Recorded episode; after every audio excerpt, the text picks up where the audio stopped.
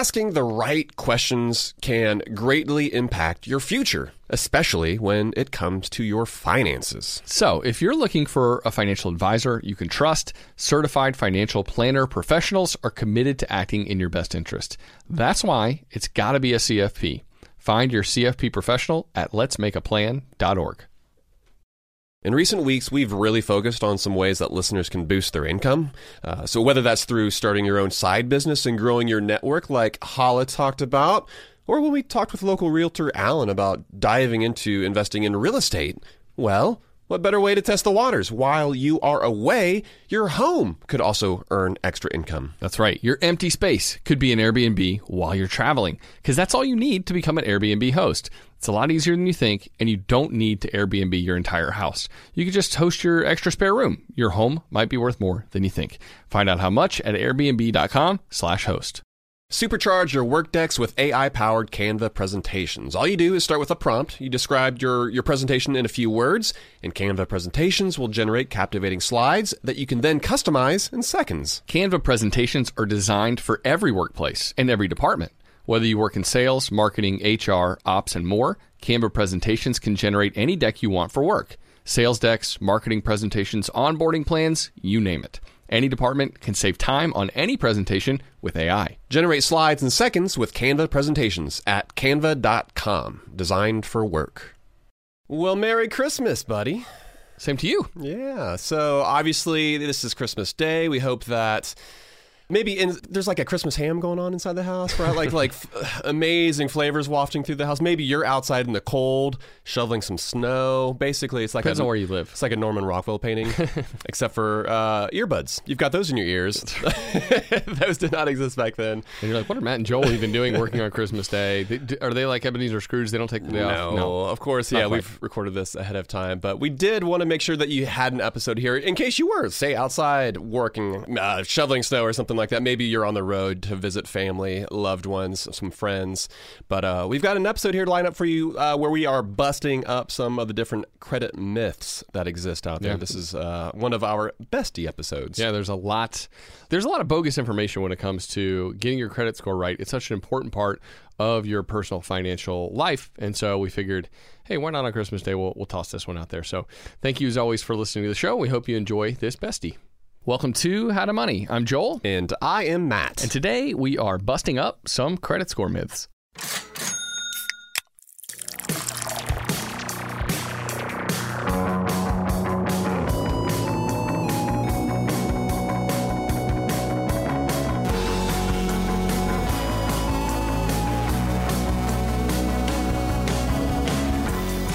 credit scores, baby. Everybody's got one. It's kind of like a belly button. Kind of like a Or- bill button. Oh, it makes me think of uh, Everyone Poops. Yeah, do, you- do you know that book? I, I yes, I do. I think that book's on my mind because we are considering potty training Westy to cut out diapers from our uh, our monthly grocery budget. Wouldn't that be nice? My Oh goodness. my! Are y'all thinking about doing that soon? Yeah, we'd like to. It's but the, the problem is, you know, you have three girls, I have two girls, and everybody says it's so much easier to potty train girls. So I'm like We- really nervous about potty training a boy. Yeah, we've pulled down the the little IKEA green, the green and white little IKEA Uh-huh. potty. Got the same one. He Westy's totally interested in it. Uh, we just haven't pulled the plug yet. But I told Kate the last package of diapers that we just got, I was like, that is it. Like, let's commit. Let's do it. We're gonna cold turkey, do the thing where you know there's this whole approach. I don't want to go into It takes detail. like a full weekend of dedication. Yeah, like there's this approach where you just go cold turkey and you just let them go. all eyes on the little dude. and basically they don't like that feeling of having just soiled themselves and so they quickly learn like even like even at night no pull-ups nothing like that just like everyone poops everyone does have a credit score and that's what we're talking about today That's right. Yeah. But before we get to that, real quick, Matt, I just wanted to mention it is the beginning of spring right now, basically, like warmer weather. And what happens when the weather gets warm? the flowers are blooming That's true, but uh, also the bugs come out, right? and true. So, especially in the South, like I just had a tenant uh, email me the other day, and she's like, "Hey, by the way, I want to let you know, starting to see some more bug activity at the house, which is my reminder that it's time to spray." For bugs. And Time for some DIY pest control. Exactly. We've talked about this a few times over the years, but it's worth revisiting because, yeah, I wrote an article up on our site at howtomoney.com just telling people how to do it themselves. And it's amazing how much money you can save because a lot of our listeners are probably paying something like $100 a quarter to a pest control company to come for a quarterly spraying. So let's say you're, you're spending $400 a year to combat bugs, um, to keep them out of your house. Well, you can DIY it, and literally you will shell out no no more than and actually less than $100 uh, in the beginning. And that supply the sprayer and the chemicals. And this is not the chemical that you can buy at Home Depot by the way. This is the chemicals that the pros use. You can get both for for like you know roughly in the range of 70 bucks Yeah, and you're not just buying like a little spray bottle to like you know spray a bug that you see. Like like this is like uh, professional grade stuff, and we we crunched the numbers on it too. And literally once after you get that, you're only using something like two dollars worth of chemicals over the course of a year. Yeah. and so you're looking at uh, four hundred dollars versus two dollars a year after that upfront cost, and it's easy to see that you are quickly going to be able to come out ahead. And I think most people might hear that and they're like, "Well, there's got to be a catch, right? Like, uh, it, something's in fear in this process." Or, you know what? I don't think I'm going to know, be able to know how to do this. And fortunately, there are instructional videos on, you know, some of these websites where they will show you how to do it properly. And really, honestly, um, if any dummy can do it, so it's it's not something that takes special skills or anything like that. And and just considering how much money it can save you in one fell swoop, um, we're all kind of faced with higher rates of inflation, higher costs on almost everything these, uh, right now. If you're looking to save money in a big way, in just like one fell swoop, this is definitely one thing to look at. Absolutely, and something else I got to tell listeners about. Have we have we talked about about my uh, bug assault gun uh, on the show before? Oh, you know what I'm talking about the one that blows air? No, it's this one that shoots salt. Why oh, that's right, that's right. That's right. That's right. So I got this for Christmas, and it is the coolest thing. It's this little. Uh, so basically, it's like a little pump shotgun, but it's a, it's made of plastic. It's a toy, and it's got a little uh, canister, and you pour table salt in there, like like a tablespoon or two tablespoons worth of literally table salt. You close it up, you pump it, and when you shoot it. It literally shoots out like a little blast of a little bit of salt. kind of like a shotgun pellet. It's, it's literally a shotgun for bugs that shoots salt. And so this is the most fun I have ever had taking down little houseflies in my house. I will link to it uh, in our show notes because literally it is so fun. It's, it's way more fun than the, than the old bug zapper down in South Georgia, which very few people are aware of uh, what I'm talking about here. But aside from the DIY pest control, if you want to get yourself a bug assault gun, I highly recommend it. All right, I mean, it does sound like fun. I might have to get Uh, one, dude. just for the sheer joy. Uh, Next time y'all are over and there's a little housefly or a gnat or something like that, Let me I'll take it I'll out. let you have a shot with it because it is a ton of fun. good, I appreciate that. And it's just salt, and so you miss, or even if you don't miss, you know, you pick up the fly, but then like all the salt, it just kind of disperses a little bit, but it's salt. It's like it's not that big of a deal if there's a little bit of salt on the ground. Next time you sweep or you vacuum, you get it up off the floor. Yeah, you barely notice it until then, I bet. Exactly. So, um, nice. Okay. Well, word to the wise: do your own pest control, save you some some, some money. And bug assault gun. All right, and uh, let's move on. Let's mention the beer that we're having on the show. This one is called Hello World, and it's by Spyglass Brewing. And uh, this one was sent to us by listener Gary. He sent us Monday's beer. Looking forward to having this one today, and uh, we'll give our thoughts at the end of the episode. But for now, Matt, let's get on to the subject at hand. We are, of course, tackling uh, some credit score myths. We're busting them up, and you know, it made me think like there are all sorts of myths that have grown into legends over the years, over decades. Mm-hmm. The Loch Ness monster is one of those, right? Uh, Paul Bunyan, uh, UFOs, like, do they exist? Don't they? all sorts of of these, like, they're they're just drones. yeah. You know? all of these things have developed outsized tales that make for interesting TV shows, and they're fun to talk about maybe on a Friday night over a nice craft beer with some of your friends. Just kind of, well, I don't know, is it real or isn't it? And it, same as maybe like the legend with the moon landing uh, being fake, although I don't know, that's just kind of less fun to talk about. and uh, a not so small contingent of Americans they continue to believe in the existence of like a Sasquatch like creature roaming the woods. But yeah, some have latched onto these tales. They've they've taken them as 100% factual. And you know, while I don't have definitive proof that Bigfoot doesn't exist, it certainly doesn't match up with what my eyes have seen firsthand. And part of the the reason these myths persist is because there isn't documented evidence to the contrary, right? I mean, but credit score myths on the other hand, well, they continue to exist despite hard evidence uh, of their inaccuracies. And so that's why we're talking about this today. I mean, these these myths impact your finances in a real and ongoing way. So we've got to discuss them in a way that maybe your Bigfoot obsession uh, doesn't impact your day to day life. That's right, man. So let's And if it does, you've got a real problem. it's time to bust these myths up. And part of the reason too that we're tackling this topic now is because of uh, the fact that March it's National Credit Education Month. I bet you didn't know that. Oh yeah, it's There's a, there's a month interesting for, tidbit. There, there is- everything. There really is a month uh, for everything. these days.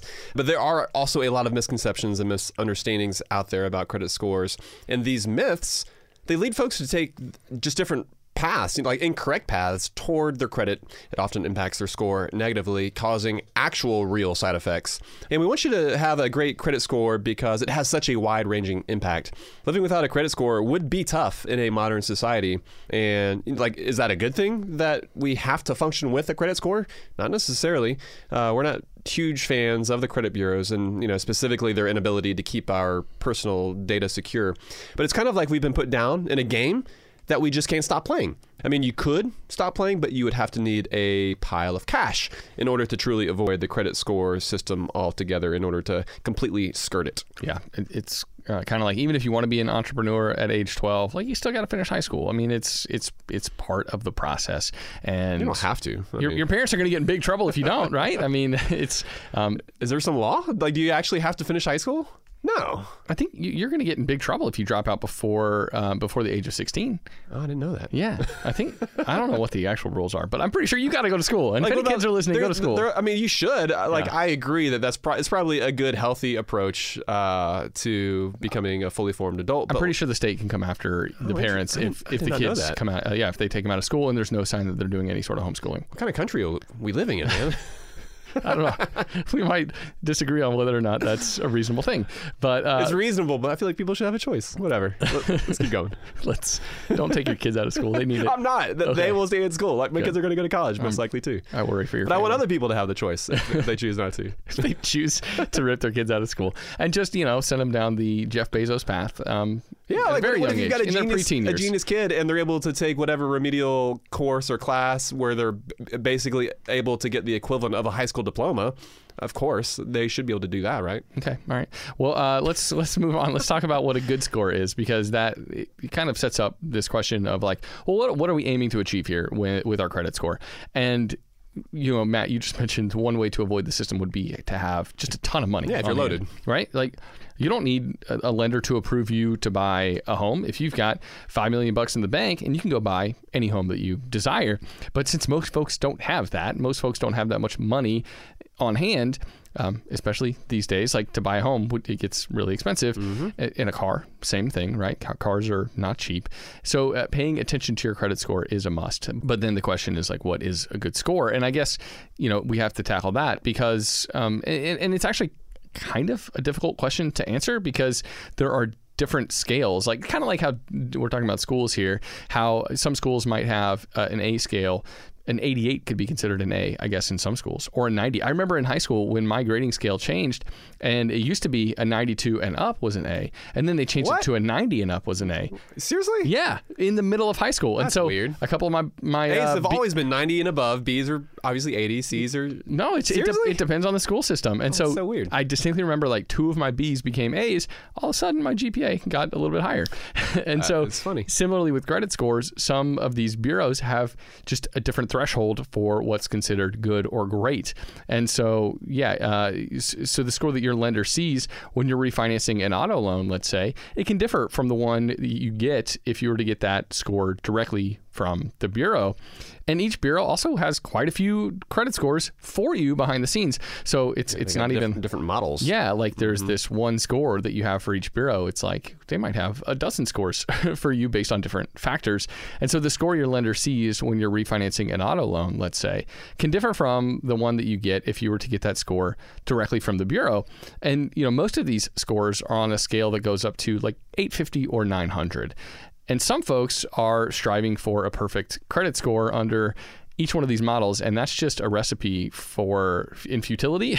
um, it's it's just completely unnecessary to strive for perfection. Basically, if your score is in the 740 plus range on any of these scales, that's good enough, and it will basically qualify you for the best terms for different loans you might need access to. Just remember that 740 or above is basically that a range uh, where you're going to want to be in order to, yeah, get the best terms on all sorts of different lending products. Until they change the rules on you. Yeah. Uh, all right, let's go ahead and get started busting up some of these credit score myths. By the way, do you remember the guys from MythBusters back in the day? That's sort oh, of yeah. the uh, the inspiration for you know for the title of this episode for all the listeners like out there. That was one of those first hit reality style sciencey yeah. TV shows. Yeah, I, I, one of my favorite ones I remember was uh, they were like blasting cannonballs into a wall, um, and interestingly, this was like one of the episodes where they screwed up, and like they're out uh, out in the desert, like at a firing range or like like a bomb range, basically, and like the cannon like tipped up, and so the cannonball missed the wall and it went ricocheting off of like one of the hills and into a neighborhood. Oh my gosh!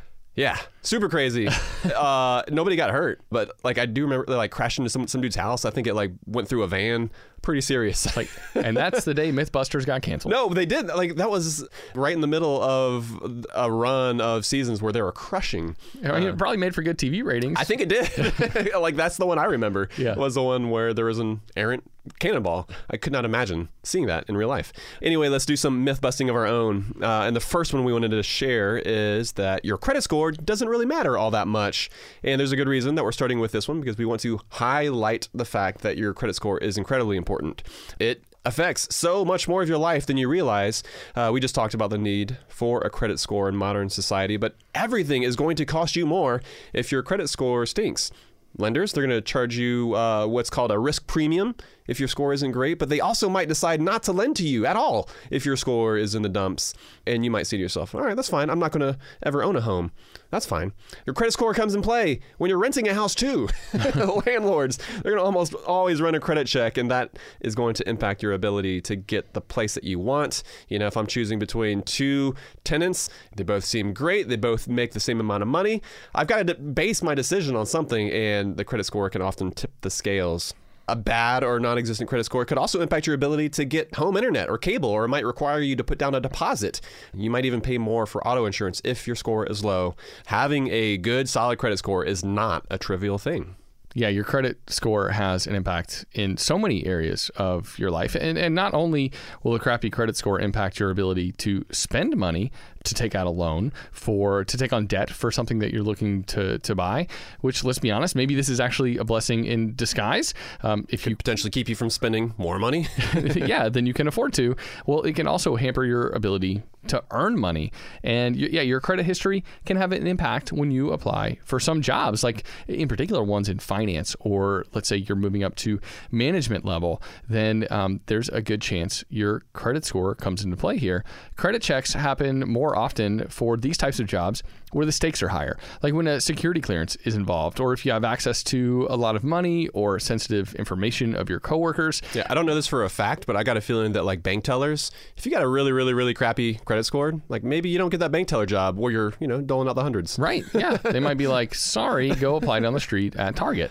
Um, and so, yeah, you know, one study shows that 25% of HR managers are actually going to check your credit history during the hiring process, even though they won't be able to see your actual score in most cases. But here's the deal your score is influenced by what's on your credit report. So if they can take a look at your credit report, they kind of, in theory, can deduce what your score is. And that crummy credit report with lots of errors and issues on it is going to potentially affect your ability to get the job that you want.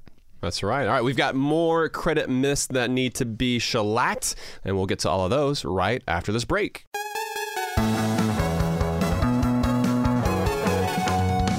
Asking the right questions can greatly impact your future, especially when it comes to your finances. So, if you're looking for a financial advisor you can trust, certified financial planner professionals are committed to acting in your best interest.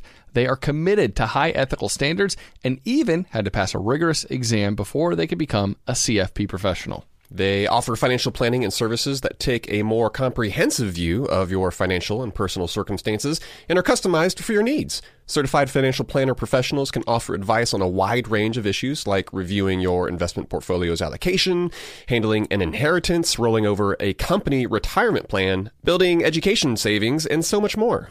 That's why it's got to be a CFP. Find your CFP professional at letsmakeaplan.org.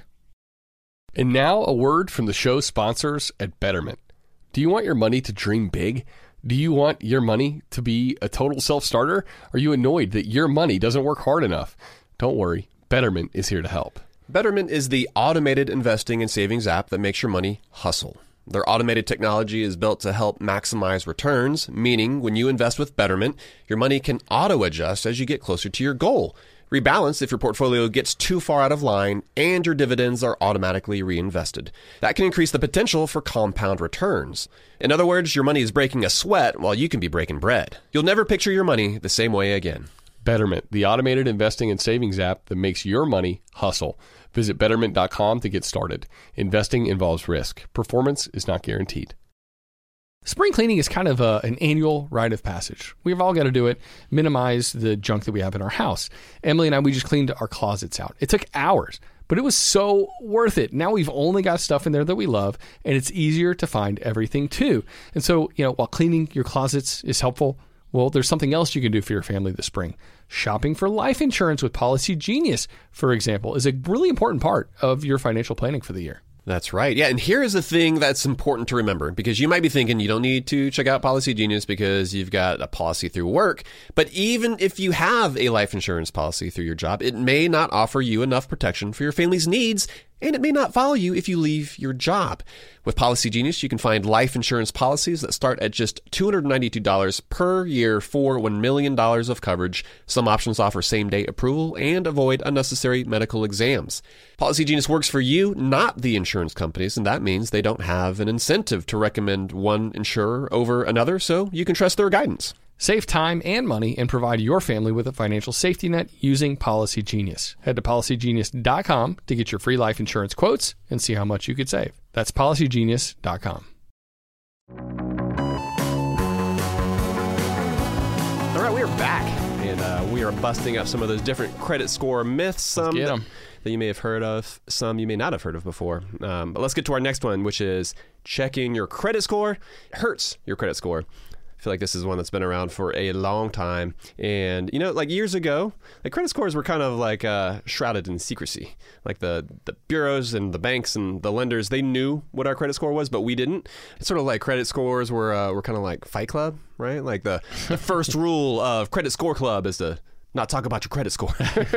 you know, where, where you're fearing that just like an utterance might punish your score, uh, where you would, you know, see it drop significantly. Yeah, it's like almost like the, the thought police would come after you. Like, I thought about my credit score and I kind of wondered what, what my point score what Yeah. total was. And Like- it's like, no, if, if you even ask that question in your brain, they're going to take your score down a notch or two. It's almost like you're just better off just hoping for the best. Uh, but luckily, that's that's no longer the case. We all have access to our, our scores pretty much at every turn these days. But I truly remember when that wasn't the case because I distinctly remember one of the first credit cards I ever got was at uh, a bank that no longer exists called Washington Mutual that went WAMU. it went Yeah, down I in, in uh, you know the Great Recession of the late to early 2000s there 2008 and basically it was one of the first credit cards that made your credit score known to you on a monthly basis they basically started the revolution of Oh, did they? making credit scores widely I accessible thought Discover did.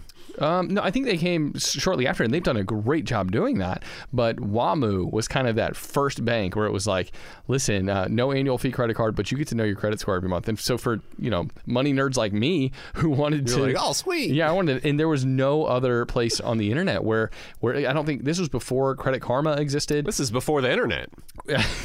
not, not quite, but This, this is before electricity. I know. I'm definitely aging myself here, but it was kind of nice to have a credit score that would make that known to you. Yeah. And and uh, you know, since then, obviously, it's gotten so much easier to stay on top, and we'll talk about that a little bit later. But I remember in those days where it was like harrowing to find out what your credit score was, and you like either had to find that one random credit card that would do it, or just kind of hope and pray when you applied for a loan that your credit was in decent shape. or you just had to know somebody on the inside. uh, but it is important to know that there's a difference between a soft pull on your credit and a hard one. Hard pulls will hurt your score, but soft ones won't. And so if you're getting a mortgage on a car loan, the, the lender's going to run your, your credit, and that's considered a hard inquiry.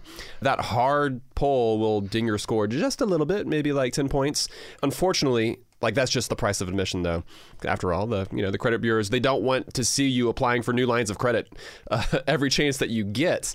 Um, but on that note, some folks have come to believe that shopping around for a loan is going to hurt your score, and you know that's true. Uh, that you will see an initial hit to your score. But that doesn't mean that if you shop with multiple lenders that it'll send your score sinking even lower with every single time that you get a quote. The bureaus have it set up to where if you make multiple inquiries inside of a specific time window, uh, and typically that's two weeks, those like three or four or five credit pulls, they're just going to count as a single pull. So don't freak out. Like we still want you to get multiple quotes because it's definitely the best way for you to get the lowest rate. But doing that within a timely manner, that's really important. Uh, and it's good for you to know that that will not hurt your credit score. Yeah, and, and that two week window is kind of the, the typical parameter used by some of the older credit scoring models. Right. Um, a- according to Credit Karma, the newer scoring models that uh, they treat multiple inquiries as a single pull as long as you make them, and they offer a much larger window of like 45 days, Ooh. which is great. That's plenty of time to shop. But unfortunately, as the end user, because some things are still shrouded in secrecy in the credit score, credit report arena, um, you don't know what scoring model the lender you're getting quotes from is using. So you don't know if they're going new school or old school. And so It's like, are you using the Vantage 7.6 model? And, and they're going to look at you like, wait, what? are you are you using the FICO 9.1? Like which which model are you using? And yeah, They're like, go back to WAMU, Joel. Like, get out of here, man. i'm like, I can't. They don't exist anymore. Um, but yeah, basically, it's best to stick with the 14 day window to be on the safe side. Just keep that um, as your rule of thumb when you're getting, let's say, quotes for uh, you know a mortgage through a lender. Um, make sure you get all those quotes in that 14 days, and you'll be fine. But on the other side of the spectrum, you checking your own score via your credit card company or through a site like Credit Karma isn't going to have any impact on your score because that is what's known as a soft pull. It's different. Mm-hmm. And so, yeah, you can check every single day if you want to, although that sounds like overkill and you might be a little bit too obsessed. But yeah, I think some people have that misunderstanding, Matt, that it's like if I want to know what my credit score is, I'm going to have to pay the price and it's going to hurt my credit score. And that is just not the case. You can check your credit score a whole lot and it's not going to mess with you. It's only when those lenders are doing a hard pull in order to determine whether you have a level of credit worthiness where, where you can get that loan or not. That is when it's going to ding your score just a little bit. That is right. Next, credit score myth. Having debt will hurt your credit score. And what's really interesting about this one is that the opposite of this is kind of true.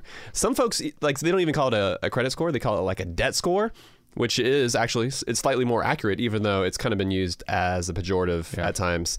Uh, but your score actually goes up if you have a variety of different loans and credit cards, uh, as long as you're handling them all well. It pays to have a variety of debt, namely revolving debt. So that's like a credit card where you borrow money, you pay it back, and then you can borrow it again.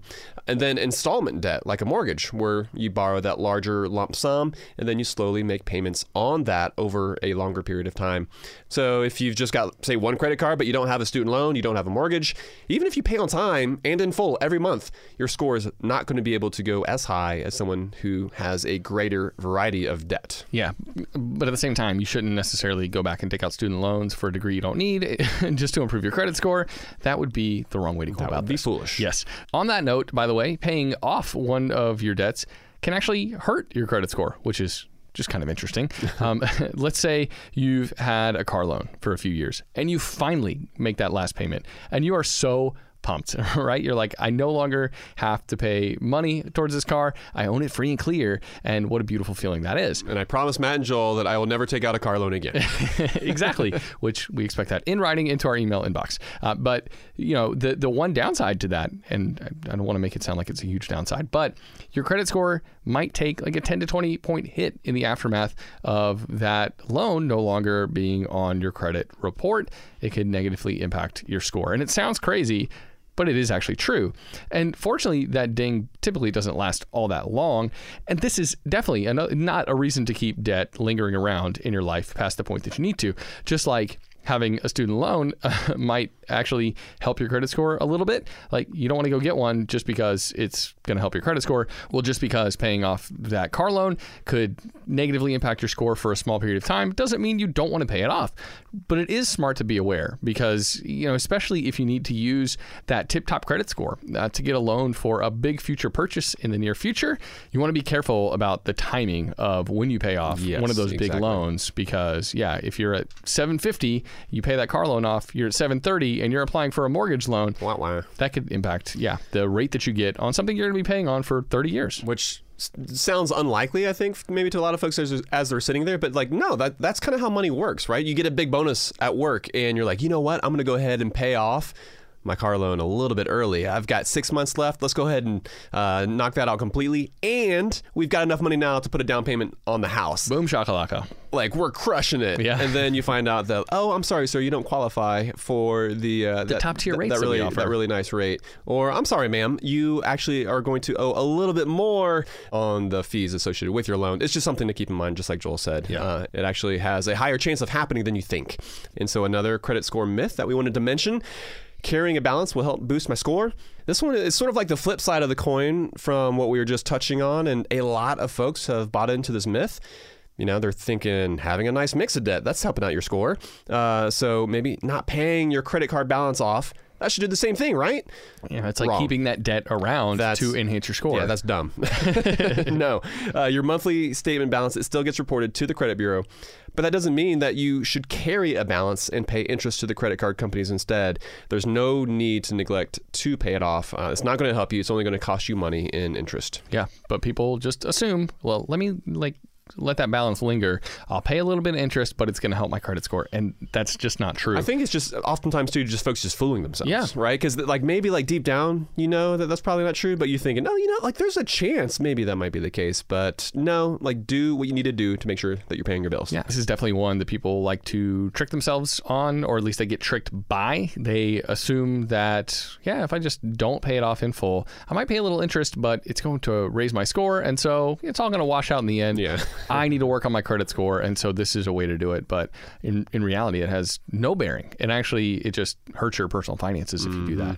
All right, next credit score myth we, we need to bust, Matt, is your banking affects your credit score.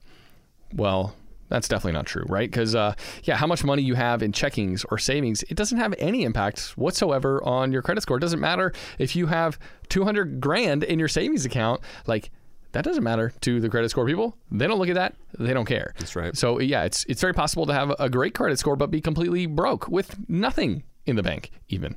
Um, however, that doesn't mean, right, that cash on hand doesn't matter. And lenders will look at your total assets to determine if they're going to approve you for any new credit. But it, it doesn't have any bearing on your credit score, right? The amount of money that you have just chilling. And so it, it doesn't matter where you do banking either, right? Some people assume that the bank they do business with is reporting low account balances or or lets the credit bureau know about an overdraft fee that gets incurred. And that's just not true. Um, that that stuff doesn't matter. It doesn't factor into your credit score, and it's not getting reported in any way to the credit bureaus. So just know that yeah, the way you do banking, who you bank with, and some of those minor infractions that you might run afoul of, they're not going to impact your score in any way. Yeah, the uh, credit bureaus, they don't care what you do with your money. like, it's not about your money, it's, it's about other people's money, right? It's about the money that you've borrowed and whether or not you're paying that back, how you're handling that money. They don't care what you do with your money. Yeah, exactly. That's up to you. That's you and your business. It's like, are you a good borrower or not? Are you a good saver? Like, Exactly. Yeah. Another myth we wanted to get to. Uh, there's this one where you should hire someone to help fix your banged up credit score. Uh, we completely disagree with this one. There's nothing that someone on the internet claiming to help your score can do that you can't do for yourself. oh man, there's so many bold, audacious claims on the internet too, Matt. Yeah, well, yeah, you got to ignore all the Most of all those false headlines. Uh, it's this is just a waste of money though, uh, and oftentimes it's an all-out uh, con or a scam. Uh, oftentimes they're going to try to charge you an upfront fee, and then they end up not being able to deliver on the promises, uh, which often includes claiming to be able to remove that negative information from your credit report, even if that information is accurate. They cannot do that. That is not true. So avoid anyone who says that they'll fix your score if you just pay them some money. And I think this is another just too good to be true sort of thing, right? Where people are like, oh, yes, if I don't pay my credit card balance, my score will magically go up. Or wait, if I pay this person, um, you know, 500 bucks, a thousand bucks, my problem of a crummy credit score will quickly dissipate. It's going to be gone. But it's just like a get rich quick scheme. Like the, the promises sound appealing. And when you're in that bind, you want things to get fixed And you want- quickly. and you want things to be easy. Yes, but in reality, that's not how it works. And basically, you're always swindled out of your money because there is no way to just change your credit score overnight. Yeah, that's right. Just like you can't just take a pill and magically get fit. Like, like Right. it takes uh, hard work. It takes discipline and Really wish you could, though. personal responsibility. but we'll talk more about how to raise your, your credit score and how you can do it without anyone else's help. And we'll get to all of that right after this break.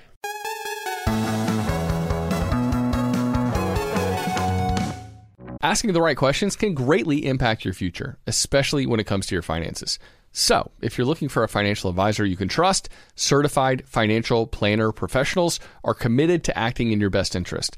They are committed to high ethical standards and even had to pass a rigorous exam before they could become a CFP professional. They offer financial planning and services that take a more comprehensive view of your financial and personal circumstances and are customized for your needs. Certified financial planner professionals can offer advice on a wide range of issues like reviewing your investment portfolio's allocation, handling an inheritance, rolling over a company retirement plan, building education savings, and so much more. That's why it's got to be a CFP. Find your CFP professional at letsmakeaplan.org. I'm guessing that a lot of listeners are starting to solidify their summer travel plans. We always like to get the families together, Matt, for a week at the we beach do. every single summer. We've already got that trip to St. Simon's on the calendar. Pumped for that. But sometimes those vacations get expensive. So what better way to offset some of those costs than to have your home earning some money while you're away? That's right. Why let it sit empty when it could be earning extra income? It's the financially smart thing to do. So think it through. Maybe you've got some extra space in your home, or maybe you have an entire house to host, or maybe you're just going on vacation and your home is sitting empty. In every case, you can Airbnb it. You already have the space, so it won't be a huge adjustment. I mean, the way I see it, if you're not using your space, you have two options. You can let it just sit there empty, or you do some optimizing and make some money off it. Really, if you think about it, you already have an Airbnb, you just need to start using it. Your home might be worth more than you think. Find out how much at airbnb.com/host. If you're listening to this podcast right now and you're a small business owner, listen up. Upswell Marketing would like to remind you that when customers choose your small business, they're actually choosing you. So focus on super serving your existing customers and let Upswell handle the pipeline generation of new leads and customers. They do everything from hyper targeting best fit prospects through campaign optimization. Upswell Marketing's unique approach includes direct mail, search engine marketing, and social media ads, and has fueled more than 10,000 small business success stories. Upswell specializes in developing customized direct response campaigns and is now offering a no obligation free assessment of your current marketing strategies. Not to mention, new customers also receive 15% off their first order when they mention that they heard about Upswell on this podcast. For more information, visit upswellmarketing.com. That's upswellmarketing.com. All right, Matt, we, we got to talk about how people can heal their own credit scores without paying big bucks to scam artists on the internet. We'll get to that in just a second. I wanted to cover just one more credit score myth, and you know, maybe it isn't even a myth anymore, but you know, a, a question we've been asked on the show multiple times ha- has to do with the impact on your credit score by closing a credit card that you're not using. This is mm-hmm. something that there's still just a ton of confusion in that arena over. And this is important to cover because your credit score it's composed of a number of factors and, and really we should we should talk about that because y- you might be hurting yourself on two of the main fronts if you cancel an older card so some people I, I get the impulse they want to cancel a card because they just paid off and then balance their credit card debt free and what they want to do is get it out of their life Or, and, or and maybe they're like Marie Kondoing their life and they're just Yeah. like, I want just to simplify. Simplify it. we're cleaning house. close close close and then they Throw find this out away, throw this away. their credit score takes a beating, right? Yeah. And that's because, first of all, the age of your credit matters. Um, so the longer you've had the card, the more it's helping your score. And yeah, if you cancel it, that's gonna that's gonna impact you negatively. Also, credit utilization is an important term that you've got to be familiar with.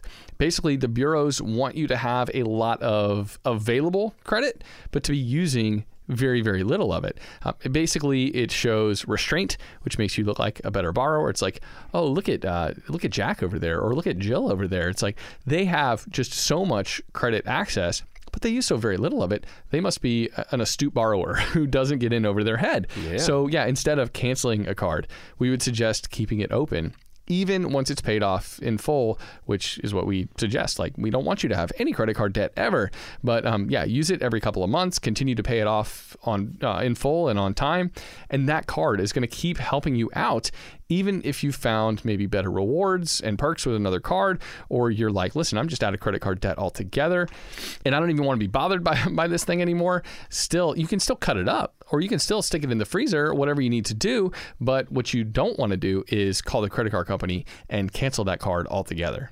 That's right. And you mentioned too using a card like maybe every couple months to kind of keep that line active. I'll mention that I've got at least three cards that I never use. They are cards that I have uh, laid to rest, so to speak. Uh, and I only use them one, like literally, I think once a year now. And that, at least in my case, you know, your mileage may vary, uh, but in my case, I've been able to keep those accounts open by literally only using those cards once a year. Uh, and that is a Citi card, a Discover card, and a Capital One card. Yeah. Uh, and so it may not even take you using it every couple of months. But it also, too, I mean, it kind of depends on how many lines of credit you have, right? So if you've got, I don't know, if you've got 12 credit cards, if there's one that you just really want to get rid of, maybe specifically if it has, especially if it has an annual fee and you're not getting any value from that card, that account would be a great candidate to close. First of all, you've got multiple lines of credit already, and so uh, it's not like you're going to be significantly reducing your card utilization. But again, the fact that you're paying 90 potentially 95 bucks a year, whatever the annual fee is, you need to make sure that you're actually getting that value from that card if you're going to be paying that. Exactly. I think that is one of the only reasons. I think I have an article up on the site about when and how you should go about canceling a credit card. It's, it's we'll put that in the show notes, but I think Matt the, the one other thing you could do if you have a credit card with an annual fee is you can call your credit card company up and say, hey, can you actually um, transfer me to another credit card yeah. uh, that has no annual fee mm-hmm. with the same the same issuer? And oftentimes they'll do that, and so it re- retains that credit history, um, but you still get rid of that annual fee that's kind of pesky. Exactly. Yeah, they're happy that you haven't completely lost your allegiance to them as a company, yeah. uh, and you are happy because you're not having to fork over that money for no value in return. And so, you know, we, we also want to make sure that you don't feel the need to obsess over your credit score. You touched on this earlier, Joel, but like it's an, it's an important part of your personal finances. It's worth keeping tabs on. But it is possible to be too attentive to your credit score, uh, and so we want you. If this is you, we want you to limit your the amount of time that you're giving it. Like maybe just check it once a quarter in order to know, you know, th- what your score is looking like. You can even just set a calendar reminder for yourself. Uh, it, it is important because a dinged credit score can tip you off to something that you might not be aware of that might have been added to your credit report, maybe even by mistake. Discover's Credit Scorecard, Credit Karma, they're two of our favorite sites for checking your credit. They'll even give you a peek under the hood of your credit score to see what might be causing the problem. Uh, you'll find some helpful education tools there as well. And studies have shown that just knowing your score is an important step towards improving it. So, that awareness, it goes a long way towards doing the work to make it better. But we don't want it to be something that you're checking every single morning, like before you check your email. Like, right. it doesn't need to be a part of your routine. Yes. No, completely agree. I think the, the diagnostic feature, though, of those websites is really helpful because if you're saying, okay, I see what my credit score is, it's not in the best spot. I really want to raise it to that 740 plus level that Matt and Joel were talking about. How do I get there? Well, you'll see the areas that are holding you back. And it might be length of credit history. That might be one of the biggest things. Or it might be on time payments, which, if you've had a few of those, those are going to hurt your credit score in a big way. Those will over time fall off. But there are all these little things that you can see as you're looking at that, that uh, diagnostic toolkit on those sites where where you can know where to focus your efforts on how to make your credit score better.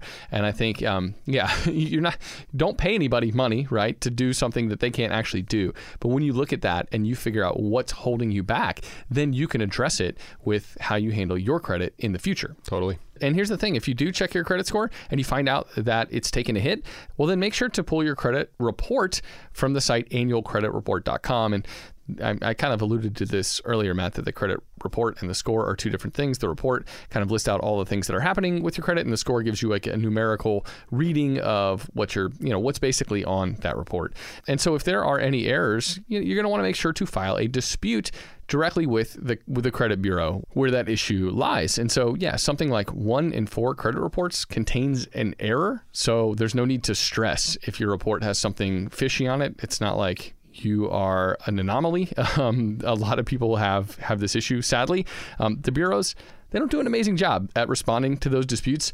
Uh, their track record has only gotten worse over the past couple of years, and yeah, here we would say that's not right. Um, the credit bureaus need to do a better job, and it is borderline infuriating that they have the powers that they have to amass all the data on us that they do, and then to package and sell our credit scores um, without actually having to verify that the information is accurate.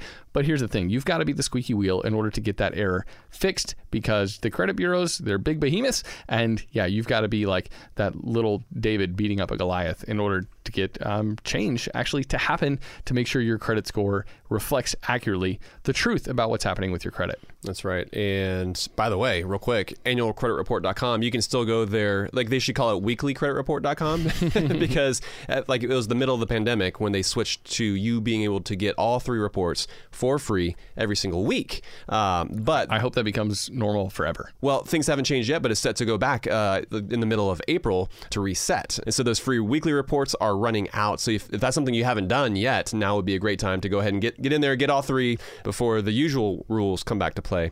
But but like you're saying, Joel, like we're not big fans of the credit report, the the scoring system as it stands, largely because of the propensity for the errors that you were just talking about and the reality that the credit bureaus like they could care less about the errors themselves or helping you to resolve them because again you are not the customer. Uh, they are selling your data to their actual customers. You are the data. Yep. But those errors they can prevent folks from getting loans you know even sometimes getting jobs. But credit scores are a reality that we all have to deal with. Um, not paying attention to your credit score or pretending that it doesn't exist, that's going to eventually have a negative impact on your life. You're not going to be able to qualify for a home loan that you really want, or you know maybe you won't qualify for the best interest rate at least, uh, increasing the monthly cost of that mortgage. You can hate the game, but it is still smart to play it. Like even when the rules of the game are changing, like even buy now pay later, that is starting to become something that is getting incorporated into credit scores. It's something that we all need to be aware of. We need to know how to play the games even if we're not the biggest fan of the game.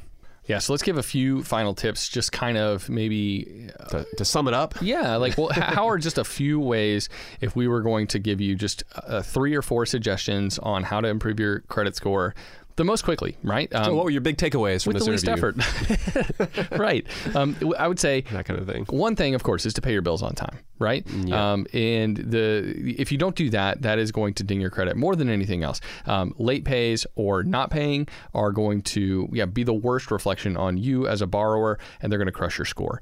And a, a single missed payment, Matt, uh, can lop 100 points off of somebody's credit score. Um, so yeah, use that smartly pay off your debts as you've agreed to. Basically, you don't want to get in over your head. Don't kid yourself into thinking that um, taking on a big car loan is is smart just because it's going to give your score a bump. Um, that's mm-hmm that's um, a bad move. Intelligently using a few different credit cards each month to pay for your needs and then paying those balances in full is helpful.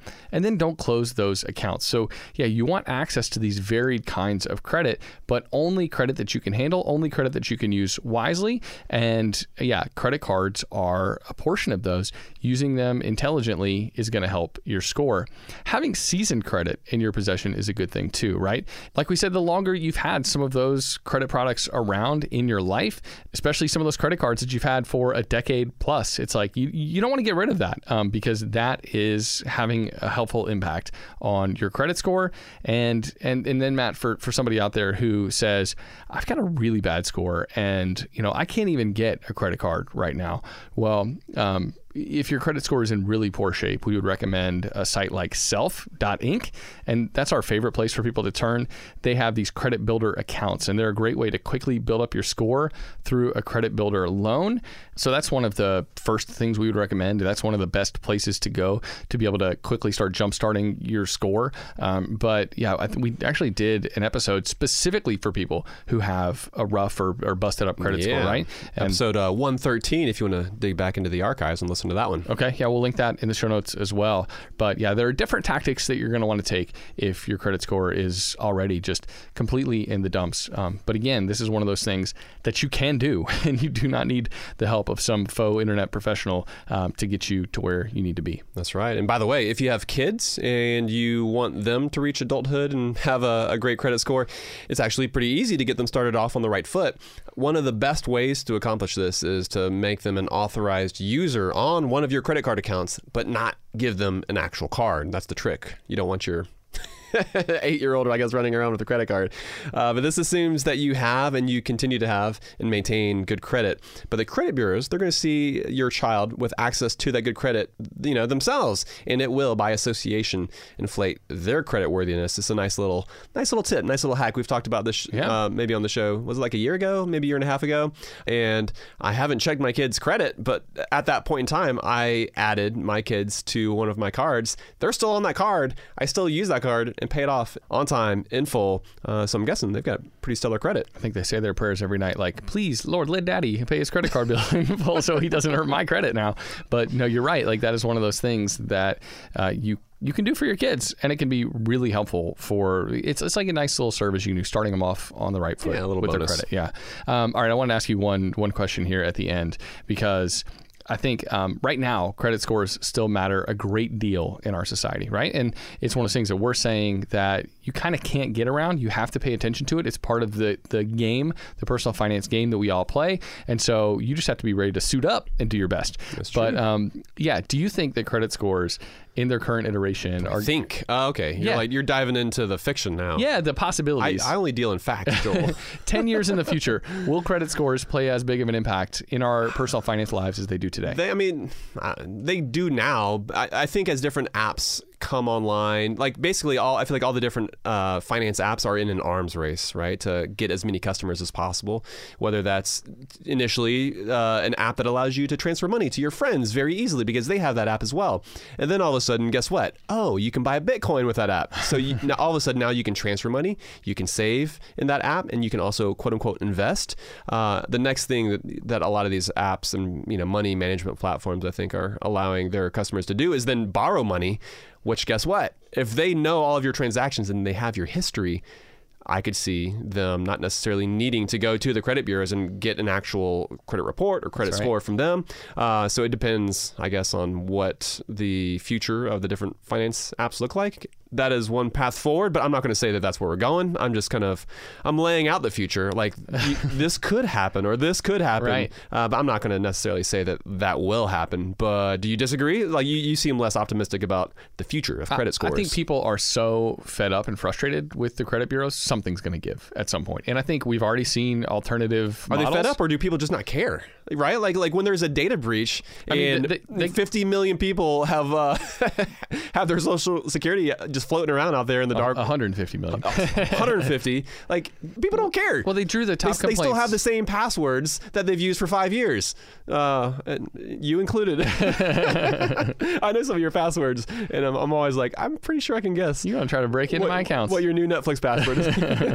is. Okay. Well, I'll say this. I, I think that uh, that you know they get the highest complaints of when it comes to scam attempts. That is true. Or when it comes they might to, get shut down. And I think that some folks in the in the government have already floated floated the idea that maybe um, a, centralized control of credit scores could take place, some sort of government-run system. Ooh. I don't know if that would be better, like because uh, the somewhat not really privatized you know system we have right now isn't working very well either. Um, but I could see just uh, you know, companies making decisions based on some of your other public profiles, um, so how you act on social media, and maybe um, oh my gosh, going to I know, but this I think sounds terrible. It's already happening to a certain extent. I'm curious to see what happens over the next ten years. I, but so it's interesting. So you see it maybe going t- t- towards a more centralized, you know, mechanism. Either but, more but centralized or completely decentralized. I see it being more decentralized with these independent independent different companies who are setting up shop Yeah. uh, with either within an app or just within within a site. But I think, it's more likely, and they start to communicate to each other when they need like some respective information to kind of f-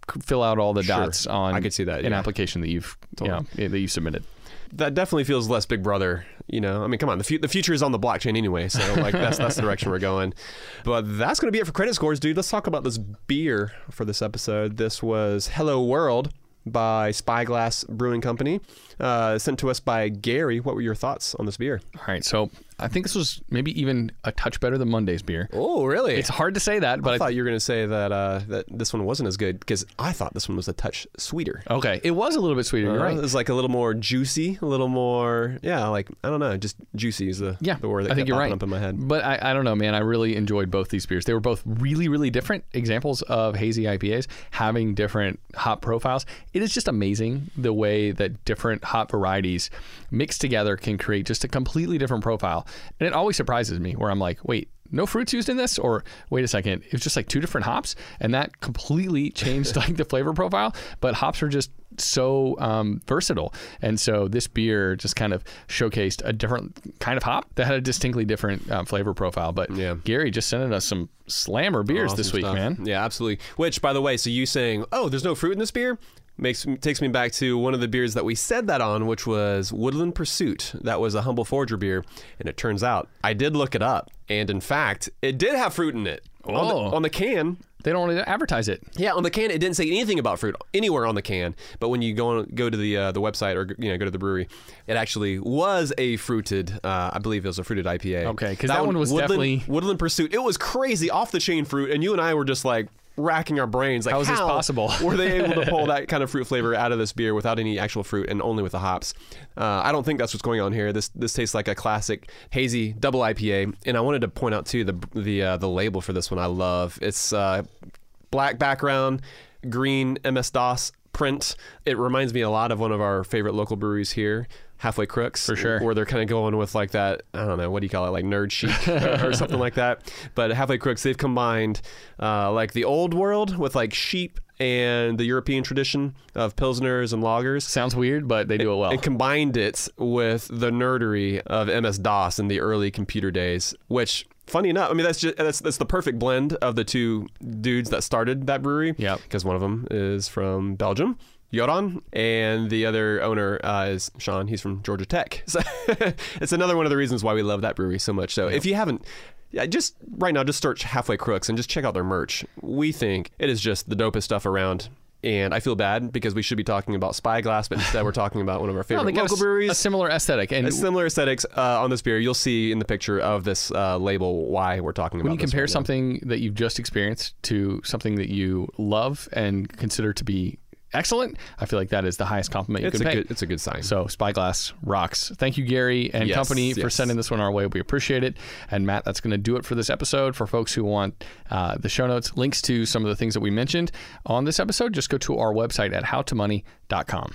That's right. So that's going to be it. Until next time, Best friends out. best friends out.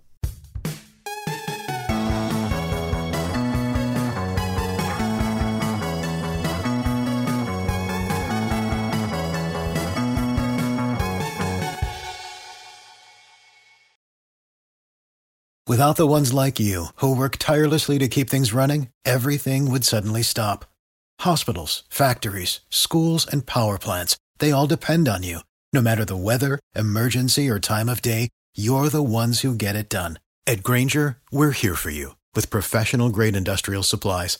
Count on real time product availability and fast delivery. Call clickgrainger.com or just stop by. Grainger for the ones who get it done. It's brand new, season two. I'm Marisa Thalberg. And I'm Stephen Wolf Bedata, and we're excited to be back having bigger, bolder, and always real conversations. Straight from the C suite front lines of marketing, media, and more. We have great friends joining from people you may know, like Wilmer Valderrama and Bobby Berk. And people you'll want to know. So grab a coffee or, hey, even an Aperol Spritz and come join us on America's number one podcast network, iHeart. Listen to brand new on the iHeartRadio app, Apple Podcasts, or wherever you get your podcasts.